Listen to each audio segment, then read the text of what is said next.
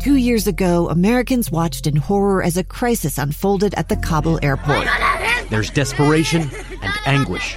More than 80,000 Afghans have since arrived in America, but this story is still unfolding. I'm Andreas Martin. In my new podcast, Stranger Becomes Neighbor, we'll find out what happens to these new arrivals in our communities. Who would help our newest neighbors? Follow us at kslpodcast.com, Apple Podcasts, or anywhere else you listen.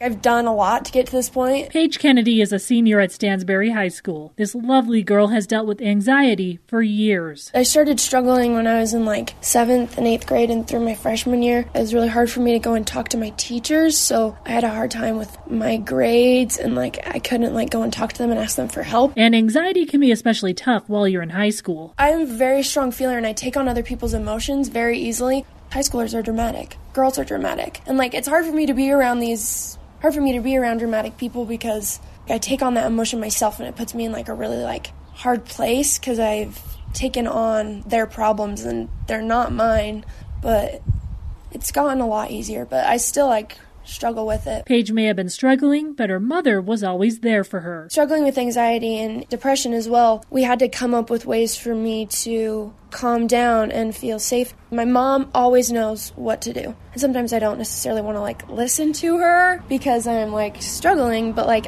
everything that I've done so far, I owe it all to my mom. After finding things that worked for her, Paige is now graduating with a 3.9 GPA, tons of honors, and has a full ride to Southern Utah University, where she'll study chemistry. She wants to work in a lab finding cures for a disease and maybe the vaccine for the coronavirus. I've always been interested in science and I've always loved helping people, so I was already planning on that was what I was going to do. But I mean, this whole COVID thing has definitely made me want to help more people. Kelly Pierce, KSL News Radio.